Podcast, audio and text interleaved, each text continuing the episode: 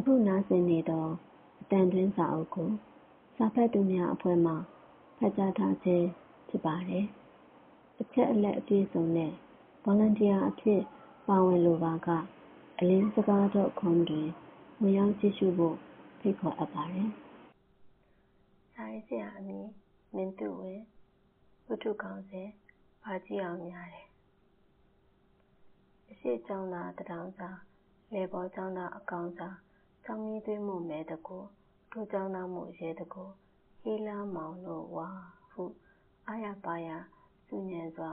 အော်ဟစ်ပြေးလွှားလာကြသောကလေးတစုသည်ကားလေပေါ်ဘုန်းကြီးကျောင်းသားကလေးများဖြစ်ကြ၏ရင်းတို့ကျောဘက်တင်းချလက်တကွက်လောက်အကွာတွင်ခြေလုံးကြီးကိုရထားကွင်းတိုင်း၍တင်တိုင်းအင်းကြီးကိုရောတိရော်ရဲဝတ်လျက်ခေါင်းငိုင်းဆန်းနှင့်တလန်းချင်းလာနေသောမောင်ချစ်သည် အေးဝေမေတုတံဧကံတမယံဟုတွတွတွရွလျက်ရှိ၏စေတအိုးချမ်းသောအကြာတွင်အရှိသို့လှမ်းကြည့်လိုက်ရာပပုဆရာကြီးဦးအောင်ချာကနက်ချင်းထဲ၌ကျောင်းသားတငယ်ချင်းများဝိုင်းအုံနေသည်ကိုတွေ့ရလေသည်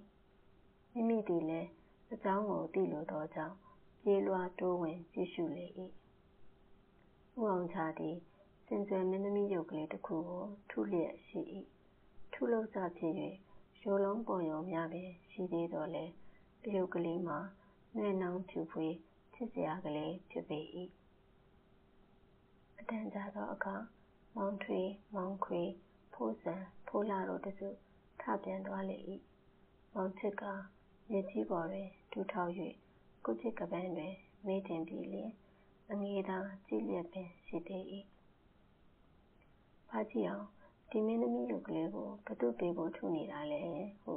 မျက်စိကလေးပေကလတ်လုပ်၍မေးလေ၏။စောက်ပုံနှင့်စောက်ကလေးကိုအသာချ၍စောက်ပုံထဲတွင်ဆေးလိပ်တို့ကိုဇက်နေသောဦးအောင်ချကငါတူလိုချင်လို့လား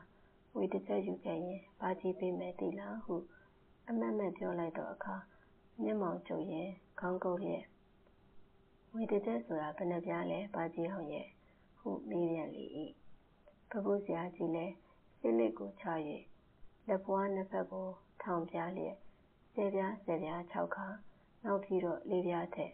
ပေါင်း64ပြားစတိလောက်ကိုတစ်ချက်ခေါ်တယ်ကြားလားဟုကလေးသူငယ်များကိုချစ်ခင်သောဝါဒနာရှိသည့်အတိုင်းစိတ်ရှည်လက်ရှည်ခြေဟန်လက်ဟန်နှင့်ရှင်းလင်းပြောပြလေ၏64ပြားပြီးရင်ကျွန်တော်ဒီရုပ်လေးကိုတကယ်ပဲရမလား နောက်တော့မညာနဲ့တော့ပါကြည့်အောင်ဟုပြောရင်း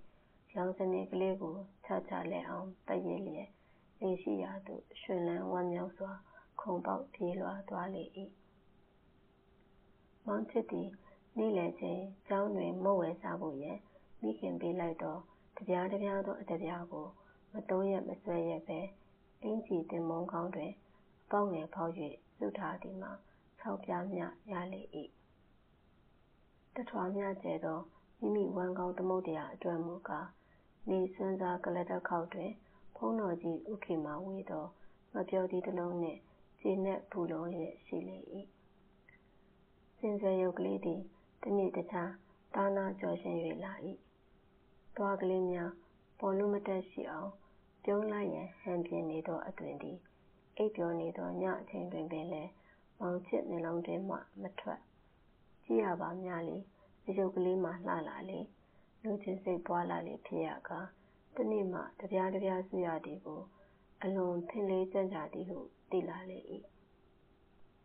ပတ်စံရလွန်လို့၍ဥပုံနှင့်များကိုပင်စာတင်ရဖြစ်ပါစေတော့ဟုဆုတောင်းမိ၏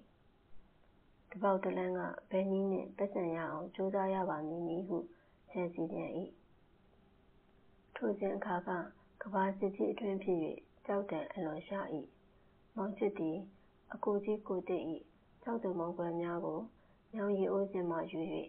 မြင်းနဲ့တကောင်မရှောင်မိုင်းတလူလူထွက်နေသောရေနံစီမိခွက်ကြီးကိုထွန်းကြီးလျက်ချွန်ထက်သောဖဲထီးတန်ကြောင်ဖြင့်ကြောက်တံတိုက်လေ၏ကြောက်တံရောင်း၍ပတ်စံ၆ပြားရ၏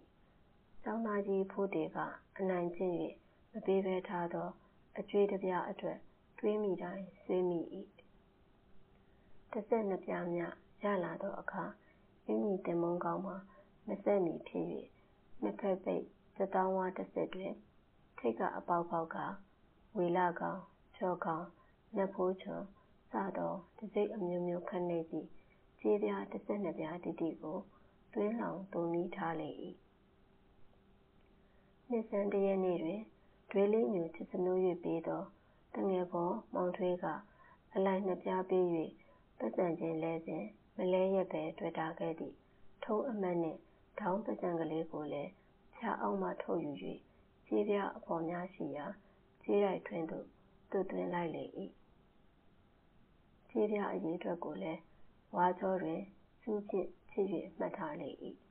။ပဲဟင်းချက်တဲ့နေ့က တစ်ပြား၊ဘာကျီထူကျွဲပျောက်တဲ့နေ့က တစ်ပြား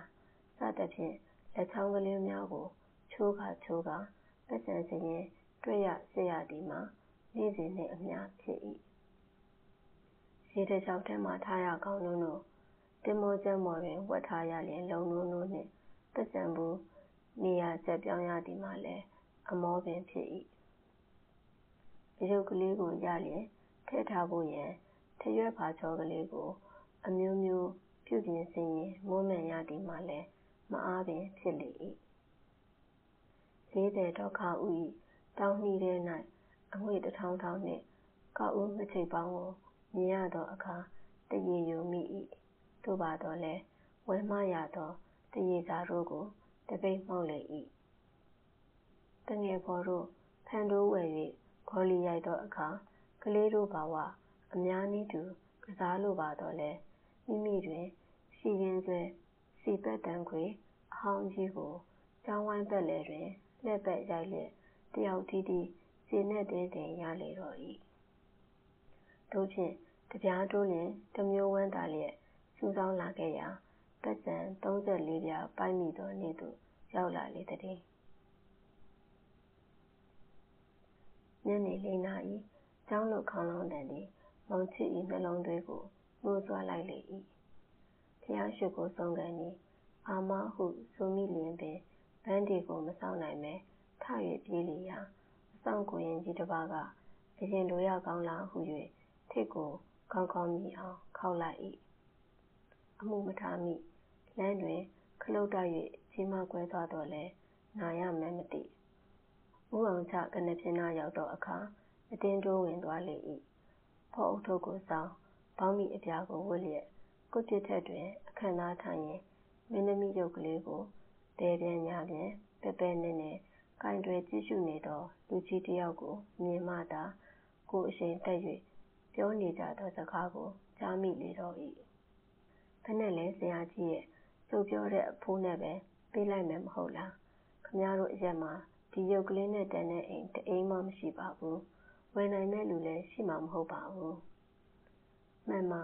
ဝန်ထောင်မင်းဖို့ဆိုရင်တော့ အလကားတောင်းလည်းပေးရမှာပါပဲ။နို့ပေမဲ့ အချောတက်အမွှန်းတင်ဖို့လေးငါးရက်လောက် ဆိုင်းစေချင်ပါတယ်။ပြီးရင်ပြီးချင်း ဝန်ထောင်မင်းတို့ဆီကို လာပြီးပို့ပါမယ်။ထိုမျှကို ကြားရလျှင်ပင် မောင်ချစ်၏အသည်းနှလုံး ဦးသိန်းဦးမတို့သည် ကြွေကျမတတ်ဖြစ်လေ၏။အရုပ်ကလေးကို အတင်းလု၍ပြေးလိုသော စိတ်ပေါ်လာသော်လည်း ဝန်ထောင်မင်းဟု ကြားရရုံမျှနှင့်ပင် ရင်ထူးတုန်နေရသော မောင်ချစ်မှာ အဘယ်သို့ ဝင့်ရဲပါအံ့နည်း။ခါးစကခြောက်လုံးပြူသေနတ်သည်လည်း မောင်ချစ်၏အကြံကို သိသည့်အလား မောင်ချစ်ဆီသို့ စိမ်းစိမ်းလှည့်၍ခြောက်လှန့်မောင်းနှင်လေ၏။ဝဲလာသောမျက်ရည်ကို အနိုင်နိုင်ထိန်း၍မိမိဘက်သို့ ကျောခိုင်းနေသော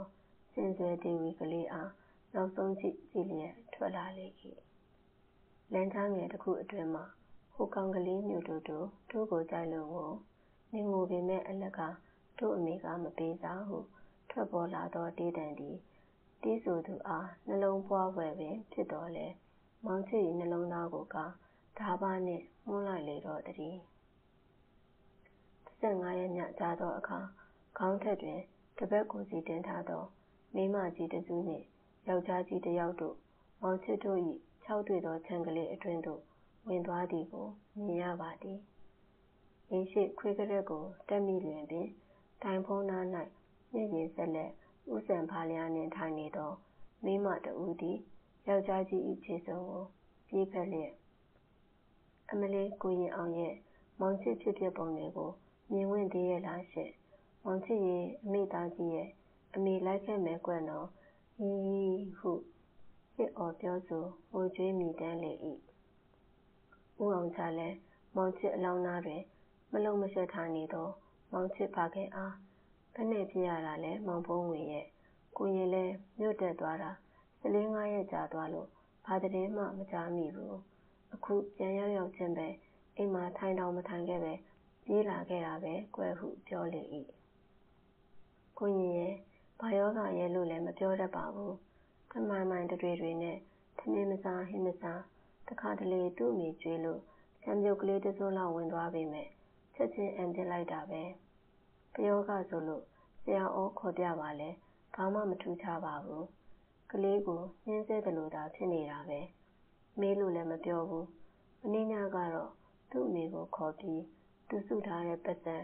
ငါးမူးနှစ်ပြားကို ဆရာတော်ကို လှူလိုက်ပါလို့မှာပြီးတော့ ကိုရင်အောင်ကို မေးတာပဲ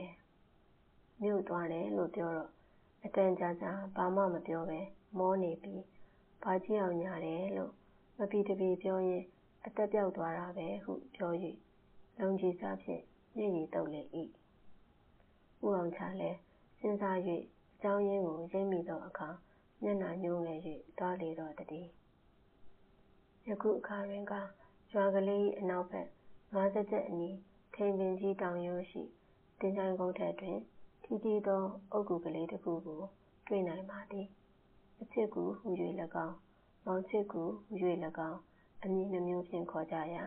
မည်သည်ကို အမှန်ဟူ၍မပြောနိုင်ပါ။ဂူကလေး၏အရှေ့မျက်နှာလှိုင်ပေါက်ကလေးထဲတွင် ကျွဲကျောင်းသား၊နွားကျောင်းသားတို့၏လက်ချက်ကြောင့် ကျိုးပဲ့ပျက်စီးနေသော အရုပ်ကလေးတစ်စုံကို တွေ့နိုင်ပါသေးသည်။လှိုင်ဝအင်္ဂတေတွင် သွင်းနှံထားသော ကျောက်ပြောင်းငယ်ထွက်တင်ကား၊ လို၍မရသောဆင်းရဲဟု စာတမ်းထိုးထားပါသည်။ကျွန်တော်၏ဘိုးဘေးအားမေးမြန်းကြည့်ရာသုံးနှစ်လောက်ကပျံလွန်တော်မူသွားသောတောထွက်ကြီးဦးဝေဏ၏လက်ရာဖြစ်သည်ဟုသာမန်မျှသာသိရပါသတည်း။တက္ကသိုလ်ကျောင်းတိုင်းမဂ္ဂဇင်းဖေဖော်ဝါရီ၁၉၃၂